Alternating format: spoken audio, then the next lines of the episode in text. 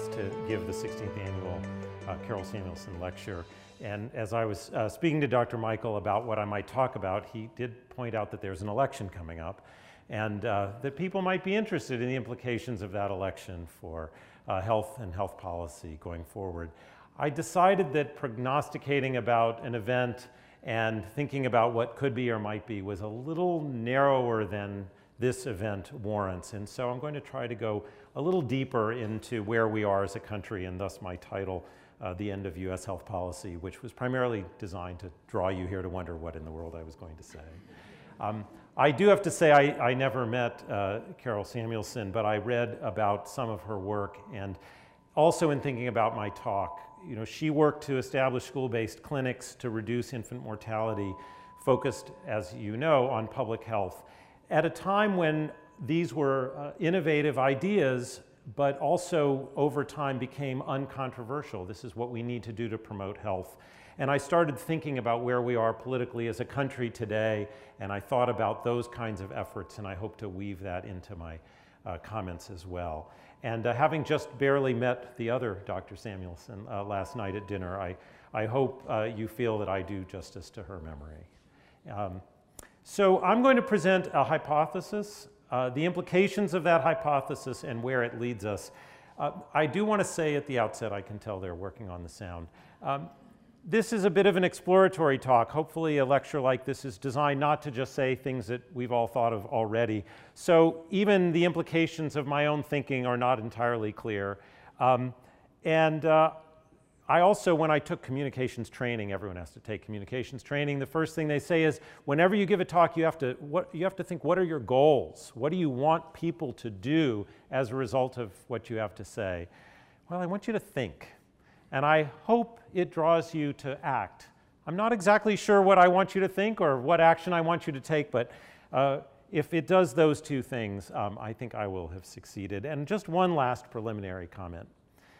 Um, I'm an optimist. Why do I say this at the outset? I give a lot of talks.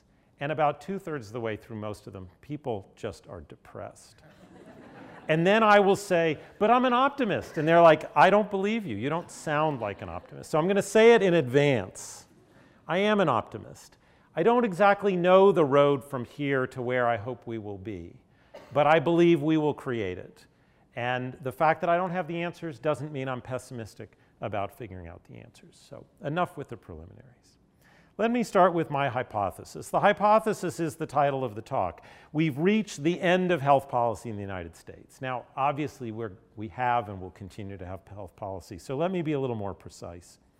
What I mean is, there does not now exist a core set of agreed upon values that underlie health policy in the United States. That's really my hypothesis. We don't have a foundation of core values on which to build a health policy in the United States. And let me just present you with some evidence. One of the things I struggle with in a talk like this is I'd much rather talk about the hypothesis and the evidence for it than the implications. But I think if I spend all of my time doing that, I leave you with not enough to work with. So if you go to the website of, for example, the British National Health Service, you'll find that the principles and values that guide the NHS, uh, which was launched in 1948, it was based on three core principles that it meet the needs of everyone, that it be free at the point of delivery, and that it be based on clinical need, not ability to pay. And these three principles have guided the development of the NHS for the past 70 years and remain at its core. Now, that's the Brits. You know, they celebrate the NHS at the Olympics. Um, you're supposed to laugh at that. Hopefully, you saw the scene there. You know, they're, they're, they own the health system in the UK. And so that, that, maybe that's just them. Maybe that's just the British. After we fought a war to, of independence against them, we can't really draw all of our inspiration from them. You all are going to have to lighten up a little. You, you, you are not going to enjoy the, and I am not going to enjoy the next 40 minutes if you don't laugh at any of my jokes. Um, so let's go elsewhere. Um, I, uh, I, I, don't uh, read French, but the Commonwealth Fund does great profiles of different country systems. If you look at, the, at France, you see the first statement in their description. The provision of healthcare in France is a national responsibility. Planning and regulation within healthcare involves negotiations among provider representatives, the state, and the statutory health insurance funds. The outcomes of these negotiations are translated into laws passed by Parliament. So this is not the UK. This is not a state-owned system. But you know the French, equality, liberty, fraternity, you know, again, maybe we just shouldn't be listening to them. They're not like us. So I went to Japan. I also do not speak Japanese, but thankfully the Commonwealth Fund also has an excellent summary of their system where they begin by saying the government regulates nearly all aspects of the universal statutory health insurance system. The national and lo local governments are required by law to ensure a system that efficiently provides good quality medical care.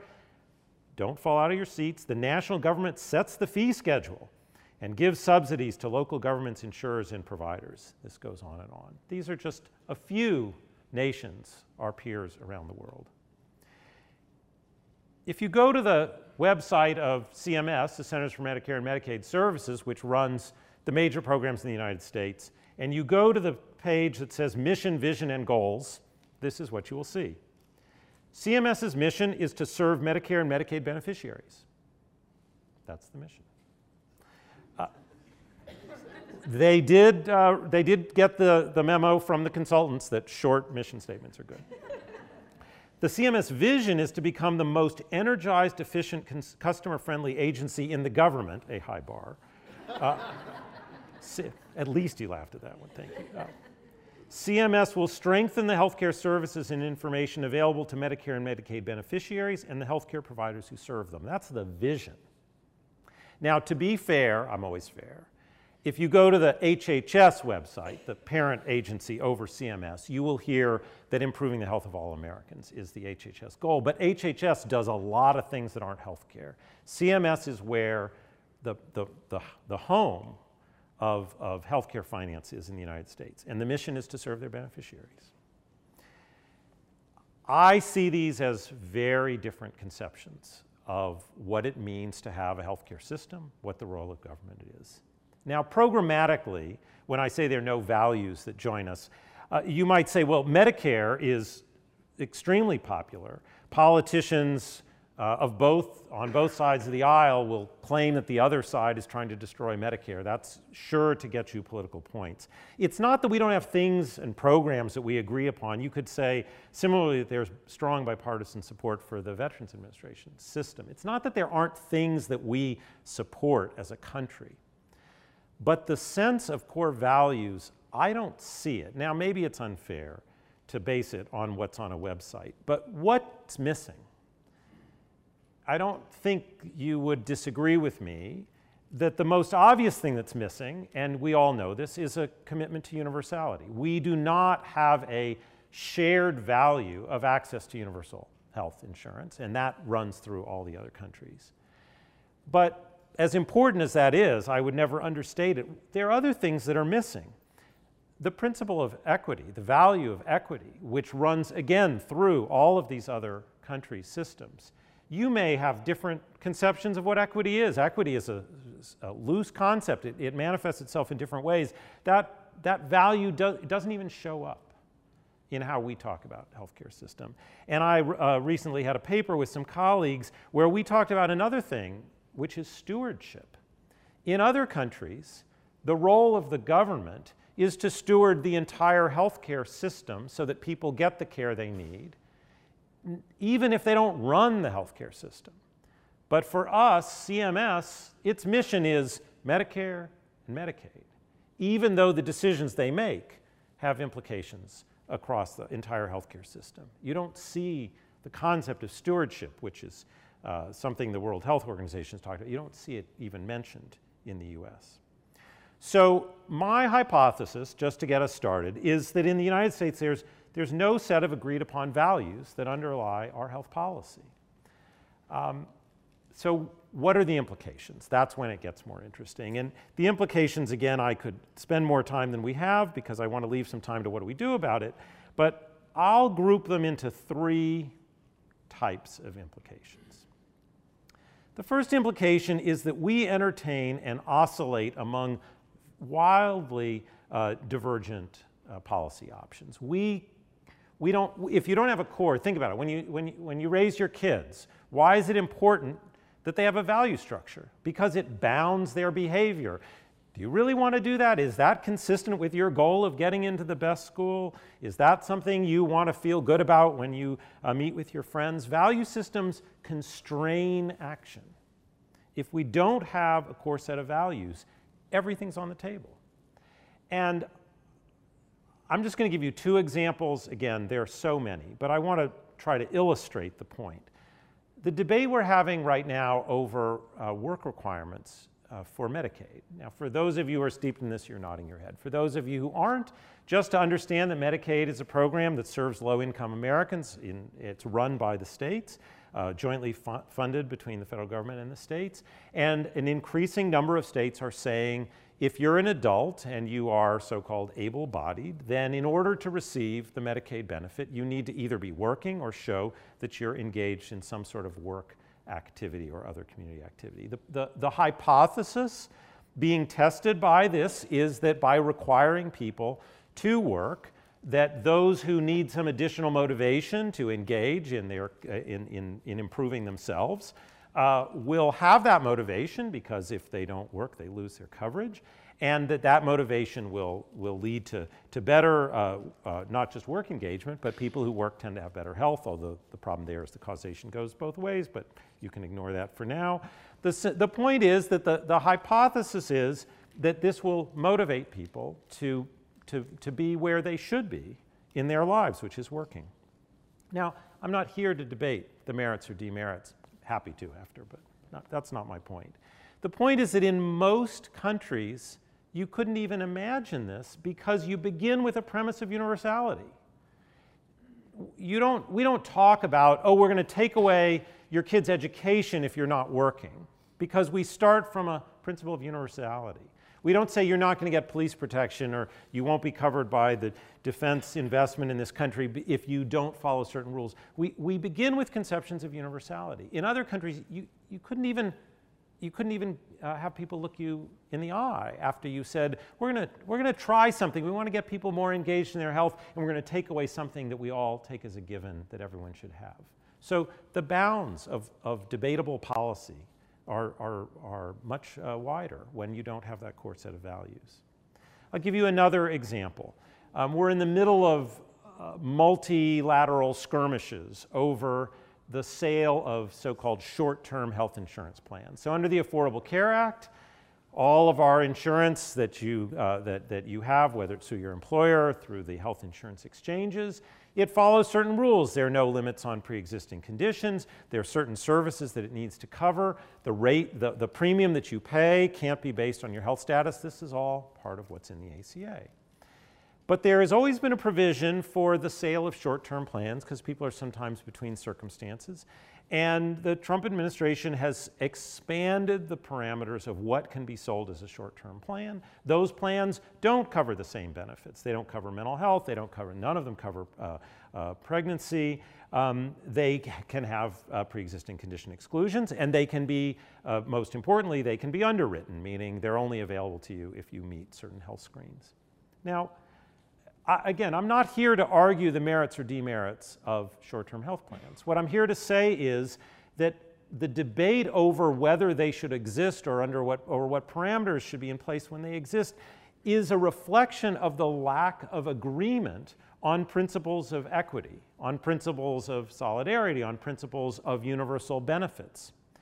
It's not that these are right or wrong, it's that we haven't agreed that everyone should have access to a consistent set of benefits. If we'd agreed on that, these plans wouldn't exist. If we didn't agree on that, these plans would be fine. So what we're doing is we're playing out these value debates around every policy. Every policy comes along, and we think it's a debate about policy, but it, what it really is is a debate about underlying values. And because we don't have this consensus or agreement or a core sense of what our values are, pretty much any policy is up for debate because it's a proxy for the value discussion that we have never settled.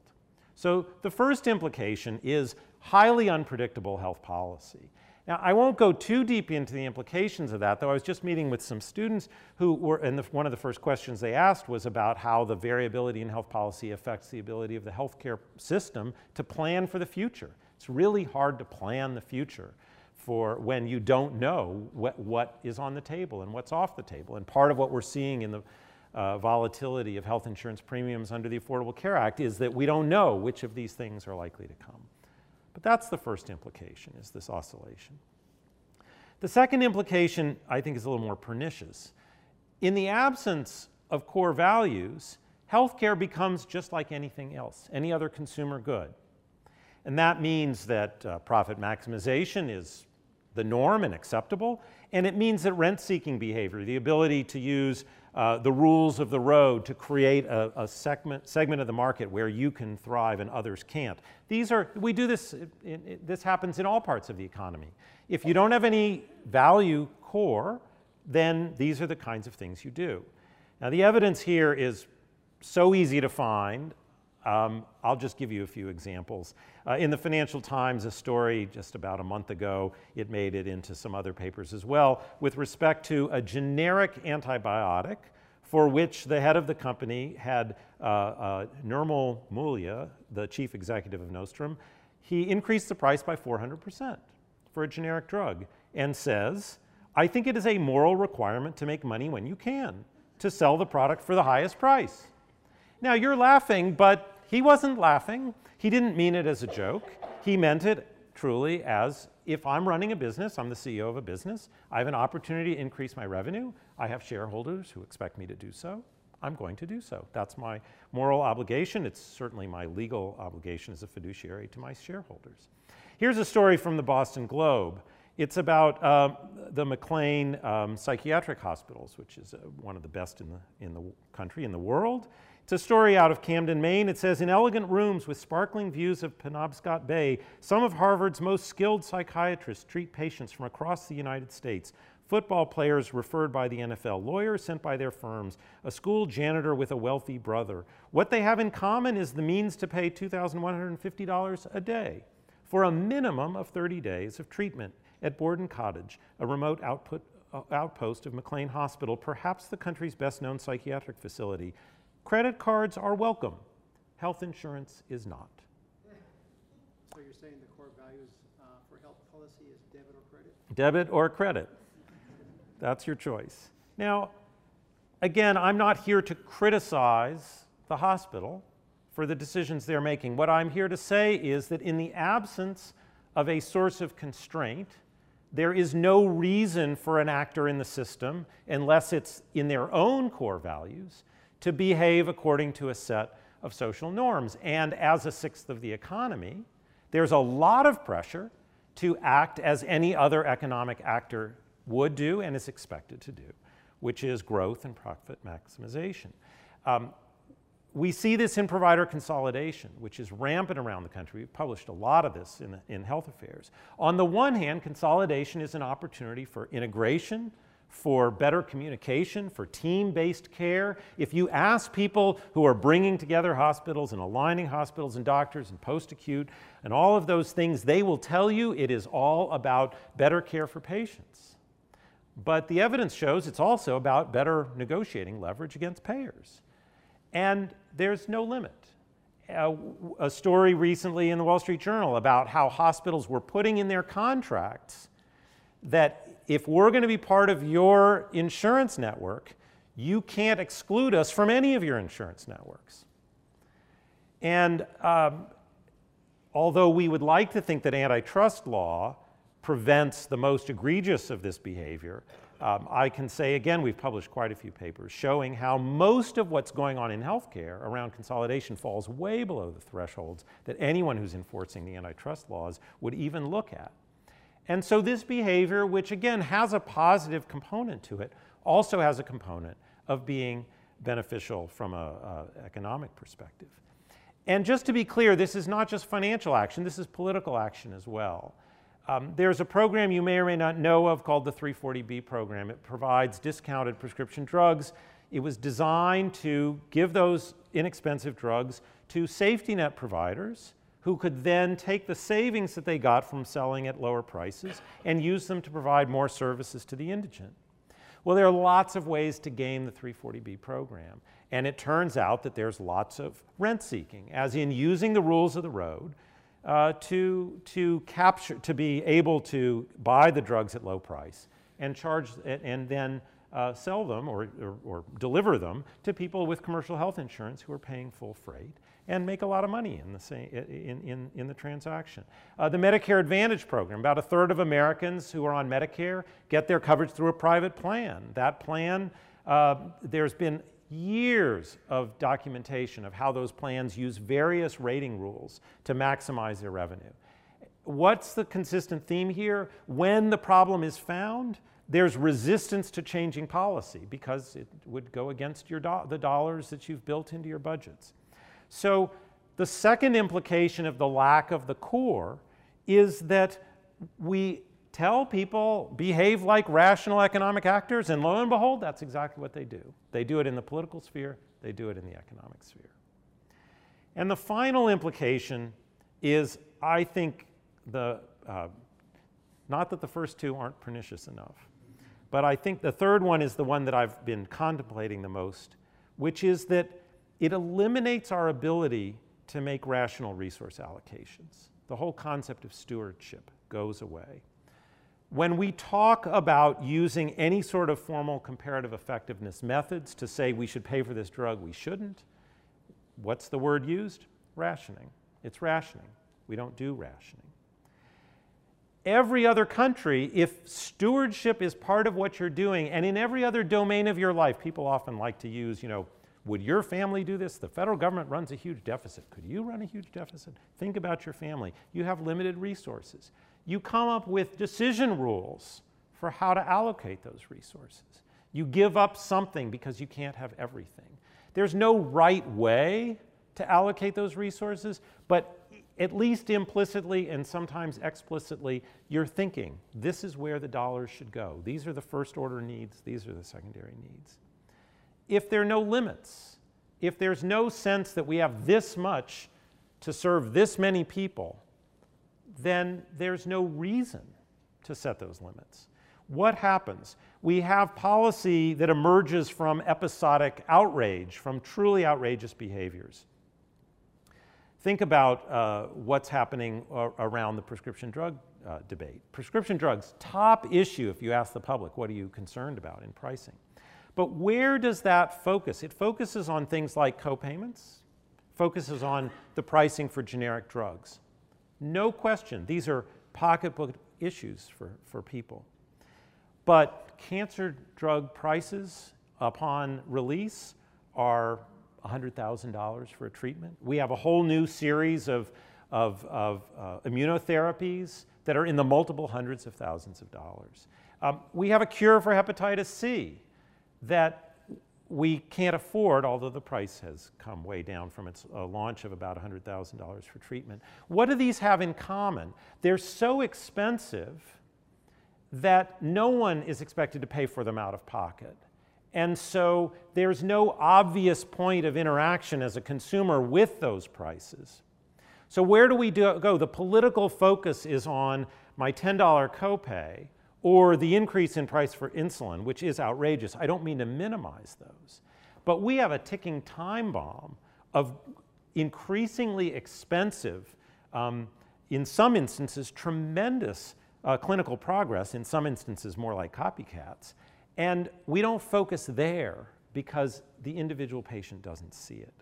Or think about the controversy right now over an attention being paid to surprise bills. You go to a hospital, it's in network. Oh, turns out uh, the anesthesiologist wasn't in net network, or there was a surgical assistant who came in who wasn't in your network, and all of a sudden you have tens of thousands of dollars of bills. It's all over the New York Times. It's outrageous. It is outrageous.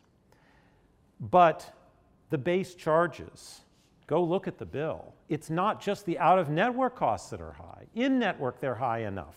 We, we, uh, you know, we spend, uh, well in excess of a trillion dollars on hospital care in this country. We don't look at those kinds of issues. We don't look at variation, geographic variation, even though we know it exists. We don't pay attention to consolidation, even though it raises prices. We focus on where the individual transaction is. My point is not to say that we shouldn't be worried about these things. It's to say that in the absence of overarching values that can guide decision making, Policy focuses opportunistically where people get angry, and people get angry where they see it, but there's a huge amount that happens that's invisible. We focus on Medicaid, budget buster at the state level. We focus on Medicare, the trust fund is out of control. But we spend hundreds of, uh, hundreds of billions of dollars subsidizing employer sponsored insurance. It doesn't show up on anyone's tax bill, so no one sees it. And when we start talking about capping how much you can deduct, um, everyone goes nuts and says you couldn't possibly constrain our health insurance, uh, how, the, the, what's covered under our health insurance. And I, I do have to note that the political anger and the political uh, responsiveness, it's tied to middle class issues. So the fact that we're not treating prisoners who have hepatitis C, who could be cured, well, that's not a front page issue. But when the, the teacher gets a surprise bill, it's on the front page. And then the hospital backs down from the bill because the teacher we want to take care of. Prisoner, maybe not so much. So let's not pretend that the growth of, of, of uh, patient driven and consumer driven uh, uh, uh, policy here uh, treats everyone equally. Now, I do want to say that for many people, the fact that we don't use these rational resource allocation methods is a, a, testament to America's strength. We are rooted in the individual. Everyone is valuable, every life is valuable. We should pay $800,000 to save this person's life. If it were my child, I would pay. That is very much rooted in American values. I'm not suggesting that there is not a value in having that value as well. But relying on that value and ignoring the many hundreds and in instances thousands of people whose lives could be improved or potentially saved by that same investment if it were made in, for example, birth outcomes or maternal mortality, which is much uh, less visible and uh, less likely to attract attention than the person who needs uh, the, the $300,000 therapy. We don't do that well. So it's not that we want to give up on the importance of the individual, but that doesn't translate into effective resource allocation. As George Orwell famously said in Animal Farm, all animals are equal, but some animals are more equal than others. And that's sort of where we, I think we find ourselves. So I'll just close on the implications with what I view as the evolution of something that I heard when I first started in health policy. When I, when I first went into health policy, I'd go to a lot of conferences, and everyone would put up uh, uh, on, the, on the screen, back then we used slide, uh, uh transparencies, right? They had a triangle with access, cost, and quality. And the, the, the sentence was access, cost, and quality. You can have two, but you can't have all three. That, I, I heard that. I can't tell you how many times I heard that. If we are going to cover everyone, we're going to have to either dramatically uh, uh, scale back what we pay, or more likely, we're going to get lousy quality care. That was, that was a given. And then about 10 or 15 years ago, we started a different story. And the story was we need everyone in in order to have cost under control. It's all the people who are uninsured who are going to the emergency room and they're getting episodic care and we're not giving them the primary care they need. And if we just had them in the system, then costs would be under control. Well, we don't have everyone in the system, but we have a lot closer and costs aren't under control. What I would argue is that the absence of agreement on values means we cannot adopt any rational approaches to having efficiency in the healthcare system. Without a core set of values, it's everyone on their own, it's rent seeking, it's, it's profit seeking, and it's getting what you can. And yes, there are millions of people who, are, who deliver care, who are part of the healthcare system, who don't every day go to work feeling that or thinking that. This is not an indictment of the people, but the system as a whole places those pressures. You can't succeed or, or thrive if you don't fit within the signals that your environment is sending you. And that's where we don't have agreement. And so we just don't have a basis on which to do anything to create a more efficient and rational system. Uh, that scares me because we're at, you know, rapidly approaching a fifth of GDP. We're crowding out spending in other places. If there are no limits in healthcare, it just means there are more limits everywhere else. I don't think the yield in terms of human happiness associated with those marginal dollars in healthcare comes close to the incremental improvement in human happiness and well-being that we could get from other places. But if we have no way to say no, I don't know how we move. But I'm an optimist. so the last bit of my comments will be about the response to this. I've given you my hypothesis and the evidence for it. I've given you what I think are some of the implications. How do we respond? Oh, my screen's gone blank. Well, I'll try a few things out. I'm not very comfortable with them. One response, a crisis. We come together as a country in a crisis. We look out for our neighbors in a crisis. We, what does it do? Why do we do that? Partly because we're generous people.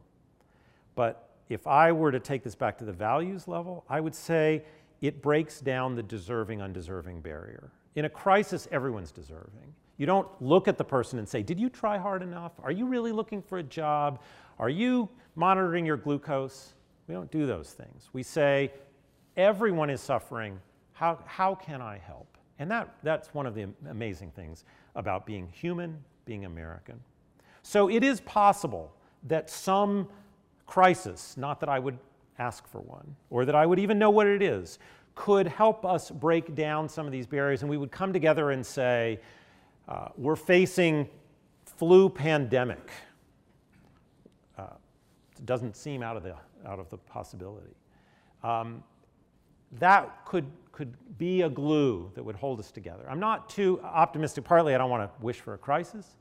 And I think our coming together tends to be pretty ephemeral when we are in crisis. So we move on as quickly as possible and go back to deserving, undeserving. But I think crises can bring us together.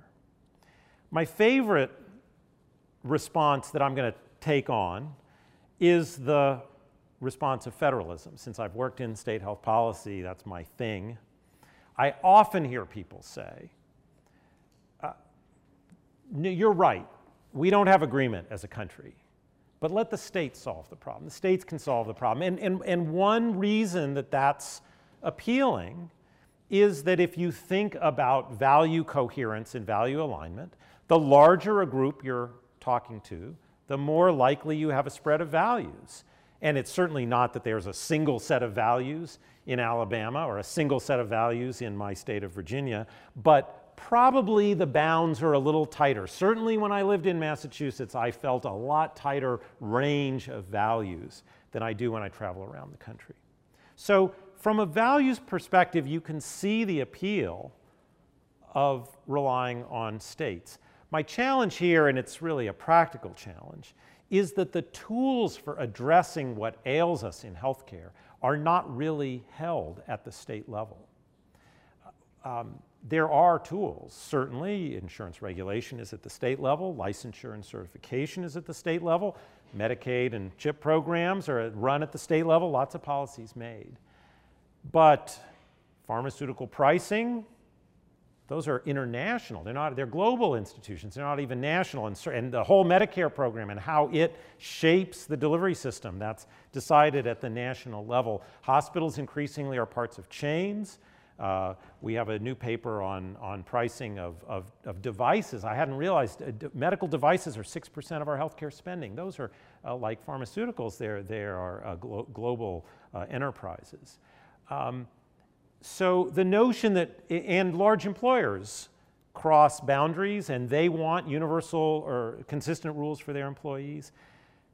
I, I just think it's unrealistic to think that one state at a time we can solve what ails us in healthcare. Local is in some ways better than state when it comes to coherence of values, uh, but local governments have even fewer tools than states. Just ask any locality, they'll tell you that. And there is this problem of accountability, as with the demise of media in this country, it's pretty scary sometimes what you read happens with no one knowing about it. And I'm not saying it doesn't happen at every level of government, but with less and less state and local press, I worry more about, more about accountability at that level.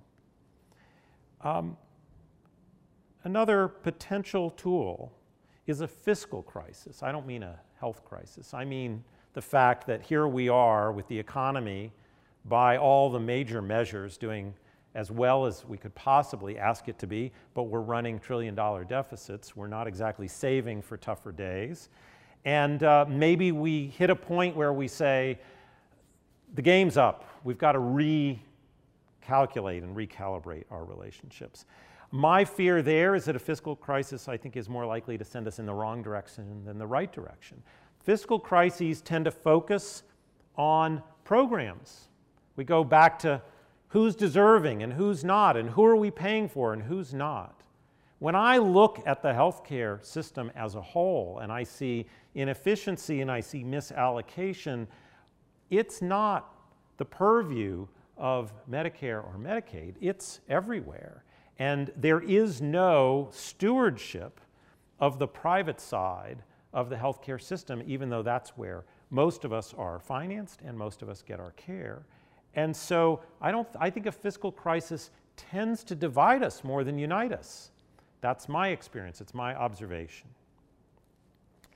So, where's that optimist? Um, hard to find.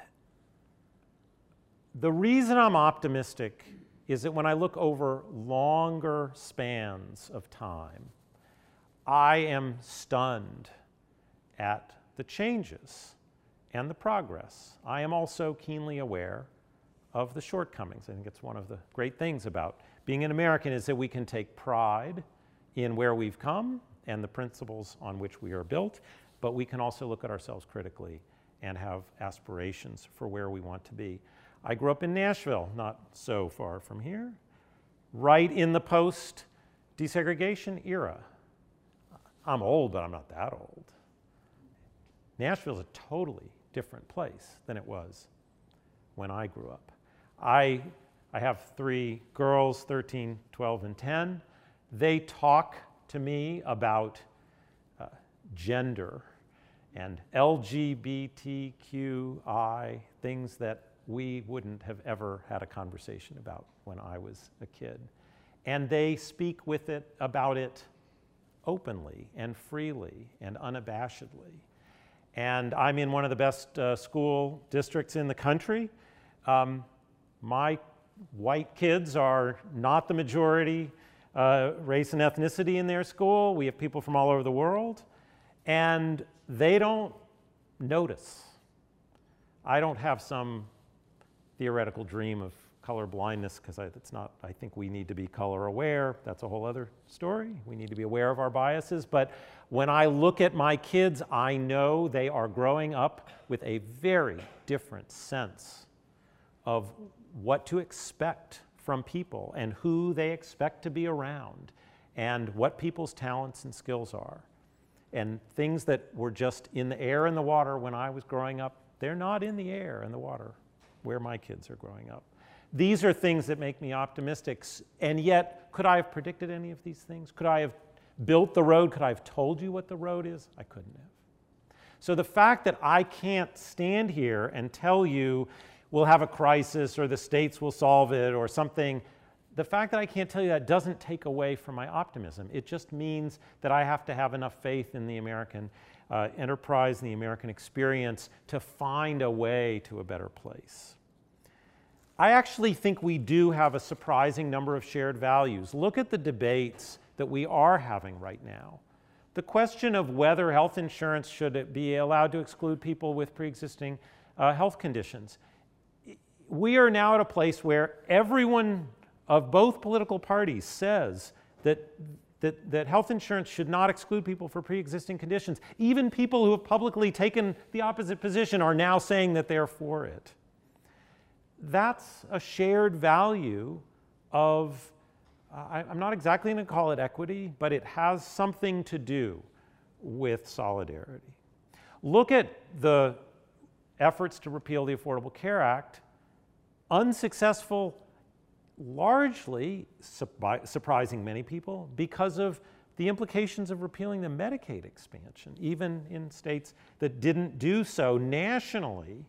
The notion that we were going to take away health insurance from all these people who finally we had given it to and had no way, no alternative to cover them, the sense of fairness and unfairness, even the political move to expand Medicaid in states where there's, so, there's the, the, the gap, where if your income's low enough, you can be on Medicaid, and if it's high enough, you can be on the insurance exchange, but if you're in the middle, there's nothing for you. That sen- those senses of fairness, they, they speak to people.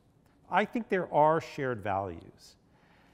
At the moment, I think, despite the, the positive overall uh, fiscal situation and the economy seeming to be good, so many people live precariously that fear, I believe, overtakes the shared values. They worry about losing something. And many of them have been told that if, that, that if someone else gets something, it's coming from them. That if, if, if that person has health care, it's because you won't. And, we're gonna, and there are people who want to take away what you have to give it to them. That fear, I think, stands in the way of the values that actually are shared. I, I, I, think it's hard for people to express their shared values because of the fear, fear. I don't think it means that the values are not shared. I don't mean to paper over our differences, but I think we can overstate them. Leadership, which often comes from the ground up, can pave the way for bringing out the best in us. And that's where I find my optimism, is in a sense of the potential of leaders to show us that you don't have to be afraid, that there is value in addressing these issues together, and that we do share more than uh, what separates us. So, is it the end of US health policy? Sorry if you came here because I going to tell you that it is. It's not. There's always going to be health policy. It's going to bounce around. Don't exactly know where it's going to land. It's not that we're at the end of US health policy. But I don't today think we can look at federal policy to achieve what we need rational resource allocation, uh, access for people who need it, uh, availability based on need. These are not things that are going to come from federal policy defining the American healthcare system. If we want better, better care, more affordable care, more accessible care, we, the people, are going to have to demand it, and we're going to have to demand it one person at a time. Thank you very much.